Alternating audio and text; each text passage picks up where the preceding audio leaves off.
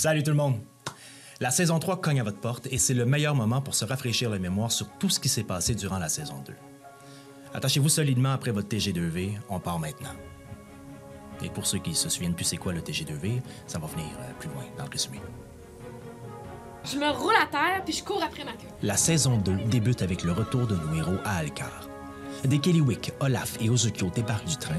Ils sont accueillis par Max qui revient elle-même de Libelle où elle a combattu une étrange malédiction. Qu'est-ce qui s'est passé? Oh. Pourquoi t'es partie? Pas tout de suite. Là, j'aimerais ça qu'on prenne un petit temps juste pour se retrouver. Je vous raconterai après. Faites-moi une colle. Nos héros subiront leur procès tant attendu et n'auront finalement que des amendes à payer, à l'exception d'Ozokyo, qui ne pourra s'établir à Alcar tant que son frère Rakiana n'aura pas été traduit en justice. Ni contracter un prêt ou faire affaire avec une banque de la province. Ne pouvant quitter la ville d'Alcar avant d'avoir payé leur amende, le groupe accepte une proposition de Dounar, le chef de la milice, qui leur permettrait d'effacer leurs dettes. Ils devront enquêter sur des rumeurs voulant qu'un groupe obscur est en train de grossir ses rangs et d'augmenter le taux de criminalité à Alcar. Un mouvement, quelque chose de caché, terré en dessous, mais qui commence à affecter les plus hautes sphères de la société. La première nuit de nos héros sera passée dans un parc où ils seront rejoints par une certaine tiefling mauve un peu saoule, Néphérite Silco. C'est notre campement ici, là. Qu'est-ce que tu nous veux, là? Hey, je m'excuse, moi, je veux rien. Moi, Un peu? Ah, juste un peu! OK. Mais je ne veux de mal à faire. Formant maintenant un groupe de 5 et ayant rajouté une bonne dose de charisme à l'équipe, ils se lanceront dans leur enquête. Le quintuor découvrira que le groupe obscur se nomme en fait les Écussons d'Argent et qu'ils auraient possiblement enlevé un chercheur de la tour de Serena, Sacha Elkin. Avec l'aide d'Inquarto, le groupe de voleurs auquel Kellywick appartenait, on apprendra également que les Écussons ont été formés par Bran Corvis, lui-même un ex-Inquarto. Les Écussons d'Argent utiliseraient la félinite, une pierre en apparence banale, mais qui possède d'étranges propriétés, pour créer un nouveau culte visant à remplacer la société par ses élus. Morne, le tabaxi chef d'Inquarto, proposera à Kellywick de l'aider à en apprendre plus sur un livre qu'elle trimballe si elle infiltre les Écussons d'Argent avec l'aide de Via et réussit à découvrir sur quoi se base Bran pour prétendre à de telles choses. Normalement, les gens, quand ils veulent la confiance, demandent quelque chose en échange. Qu'est-ce que tu veux? Moi, je vais t'offrir quelque chose en retour. OK. J'ai des informations sur ton livre. OK. Usant de stratagèmes et de quelques mensonges, nos héros parviendront à infiltrer les Écussons d'Argent et convaincront même Bran qu'ils sont de son côté. Ils refileront toutes les informations à Dounar, le chef de la milice, tout en mentionnant bien maladroitement l'existence d'Inquarto. Qui dirige ça? Bran. C'est qui, ça, Bran? C'est un ancien de la guilde. Comment qu'elle s'appelle? Inquarto. Il y en a enfin que je l'ai pas vu. Pas là. Non, mais... Grâce, entre autres, à Via, nos héros retrouveront le scientifique Sacha Elkin et réussiront à le libérer après avoir combattu Ouzbeth, la scientifique gnome et autres membres fondatrices des Écussons. Sacha Elkin est un spécialiste des éléments primordiaux, à la base même de la création. On apprendra de lui que la félinite est l'un de ses éléments. Il sera aussi extrêmement intrigué par Max, avec qui la félinite réagit très fortement. Peut-être par des déités, peut-être par un savoir perdu ou par quelque chose dont on ignorait l'existence auparavant. Et mes recherches sur les matières premières nous ont amenés à constater qu'il y avait bel et bien autour de nous des éléments fondamentaux qui nous permettaient d'exister. Des éléments qui, ensemble, c'est au niveau théorique seulement. Inquarto se portera volontaire pour veiller à sa sécurité et garder un œil sur lui. Morne rompra ensuite les liens entre Kellywick et le groupe de voleurs, en grande partie à cause des révélations faites à Dounar. Il complétera tout de même sa part du marché en indiquant à Kellywick d'aller voir Nolimdir, un elfe qui vit principalement au temple de Gorun, à l'est d'Alcar. J'en veux pas à personne. Je ne vous déteste pas. Je ne vous en veux pas. T'as pas besoin d'eux de toute façon. Mais je trace la ligne ici quant à notre collaboration. Suite à la capture de certaines têtes dirigeantes des écussons d'argent, Dounar laissera comme promis tomber les amendes et le groupe quittera pour le temple de Gorun. En chemin, un bateau volant provenant de Balitse sera attaqué par d'étranges créatures sorties d'une faille et s'écrasera près de nos aventuriers. Dans l'épave, ils y découvriront Evan Eshin, un génacidaire, seul rescapé de l'écrasement. La mission de secours sera mise à mal par une immense créature ailée qui causera un glissement de terrain et enverra tout le monde sous terre. Grâce à une rivière souterraine, le groupe réussira à s'en sortir et finira par atteindre le temple de Gorun. Vous arrivez devant ce temple qui s'élève peut-être sur 150 mètres, gigantesque. Et en vous approchant, vous ne pouvez pas vous empêcher de remarquer que le temple n'est pas construit en pierre ni en bois, mais bien en métaux de toutes sortes, organisés en milliers d'engrenages qui s'emboîtent les uns dans les autres, immobiles, aucun ne bouge. L'elfe Nolimdir et la duergare Vini les accueilleront dans le mystérieux temple composé de milliers d'engrenages et de pièces inatteignables. Nolimdir confirmera que le livre divin qu'Kellywick possède peut être lu, mais que cette lecture sera plus participative que prévu. À l'aide d'un étrange mécanisme servant à lire le livre, les 5 comparses seront happés à l'intérieur. La table est à vous. Moi, je me précipite vers les corps au sol, surtout s'il y a un enfant pas loin, là. Tu disais qu'il y avait des corps d'enfants, des corps de... Je me précipite vers le corps le plus proche, puis j'essaie de tout de suite faire des premiers soins de médecine sur les corps que je vois. Attends, Max, on est-tu censé intervenir? Est-ce que... Je sais pas, mais ça n'a pas de bon sens. Non. Ça n'a pas de bon sens qu'il y ait autant de corps au sol, là. Non, mais Max, dépense pas ton énergie, là. C'est déjà passé, ce qui se passe en ce moment, là. Et on peut sûrement faire quelque chose. Peut-être qu'on est ici parce qu'on peut changer le cours de l'histoire. Je sais pas où c'est qu'on est, là, mais moi, des enfants morts dans la rue, j'accepte pas ça. Ils se retrouveront donc à l'époque de la Grande Frappe, dans la région de la ville de Norwick. Tout Signia est en guerre, les dieux s'affrontent et les diables et des démons rôdent.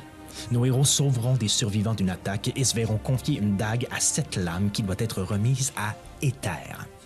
Sans savoir vraiment qui est cet Éther, les héros se dirigeront vers les lignes de front où elles devraient être.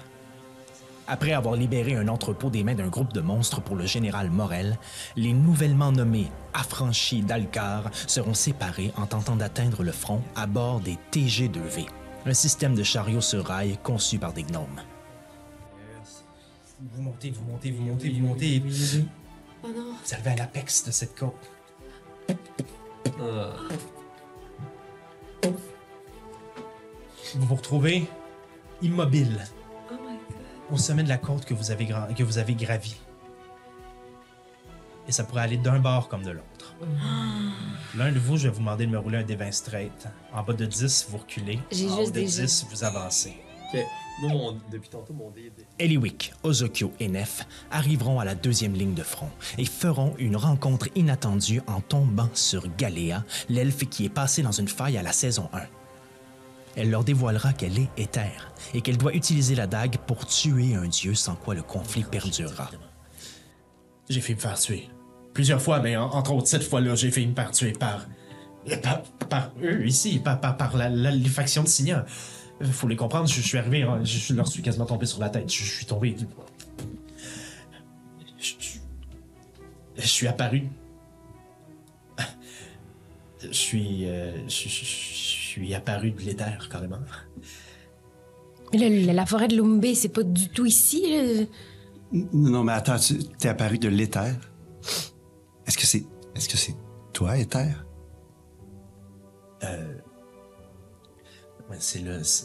Quand on m'a dit de trouver un nom... Code, c'est le nom que j'ai... C'est le nom que j'ai choisi. OK. Tellement... De l'autre côté... Max et Olaf arriveront au poste de commandement et feront la connaissance du futur empereur Tibus Excellor et d'Ealis, la tiefling Asmar qui unifiera les races. Otto, est-ce que tu crois que... Oui, je crois que les situations sont assez exceptionnelles pour permettre d'aller la déranger. Il se dirige vers la porte et ouvre la porte. Moi, j'essaie de me mettre propre. Vous entrez à l'intérieur, il y a une coupole en verre. Ah, comme la nôtre, là? Oh. Mais à l'intérieur, il n'y a pas un livre. Il y a une femme avec deux petites cornes. La peau blanche, les cheveux blonds pratiquement blancs, avec quelques mèches noires. Elle est assise et semble être en méditation. Elle est habillée en soldat, en archère. Et Alice leur apprendra qu'elle est éthère et que les dieux s'apprêtent à se matérialiser sur Témistère. Il lui faut donc la dague. Malheureusement, inconscient de cette information, Kellywick, Nef et Ozokyo donnent la dague à Galéa, qui s'enfuira pour tenter de tuer Murine, la déesse de la haine. Max et Olaf arriveront trop tard et malgré une poursuite serrée, Galéa, clairement possédée par quelqu'un ou quelque chose, s'élancera vers la déesse. Elle te regarde, elle fait « Ozokyo, c'est pas moi qui t'ai menti. » Et tu vois ses yeux noirs qui pleure. Elle est dans un contrôle de je sais pas quoi. Oh non. Et là, elle fait ça comme ça. Elle est invisible. Oh. Et tout d'un coup, à côté de Murine, un globe noir apparaît. Ouais. Ouais, parce que ma dague, elle a encore mon spell. Ah oui. Et vous voyez le globe noir monter et monter vers le dieu. Et... un coup d'éclair entre Murine et le globe noir frappe de plein fouet le sol. Une autre déité s'interposera au dernier moment, Andès.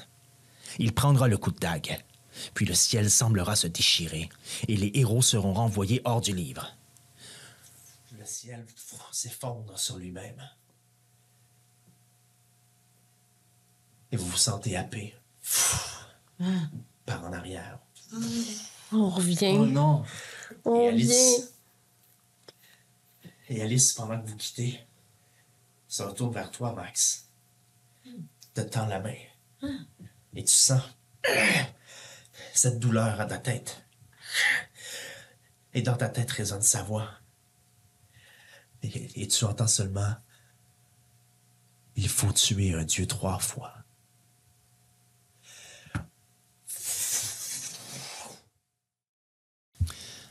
Maintenant revenus au temple de Gorun, les affranchis d'Alcar tentent de se remettre de leur voyage. Le livre a brûlé. Max a une bande de poils blancs sur son corps et Nef vient de mettre ses mains sur un étrange globe. Dans la tête de la tiefling, elle aperçoit sa tante se faire menacer par quelqu'un. Et tu sens de derrière toi, mais tu le vois pas parce que tu ne vois que ta tante. T'entends des pas.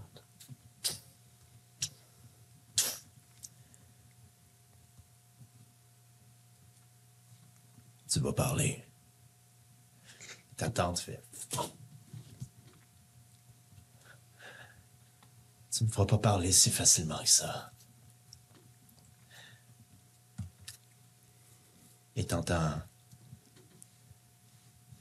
C'est la dernière fois que tu trahis. Un sectel.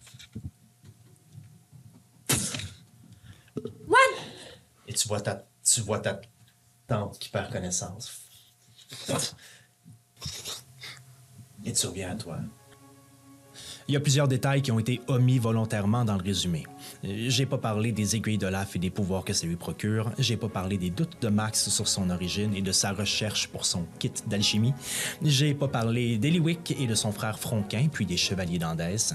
J'ai pas parlé de Nef et de la raison pour laquelle elle ne peut pas jouer dans les auberges. Je n'ai pas parlé d'Ozukio et de sa relation avec Okren et probablement plusieurs autres détails. Mais je pense qu'avec tout ça, vous êtes fin prêt à entamer la saison 3 avec nous.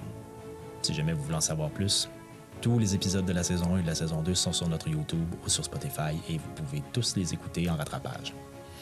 Bonne saison 3, merci d'être avec nous et à la prochaine.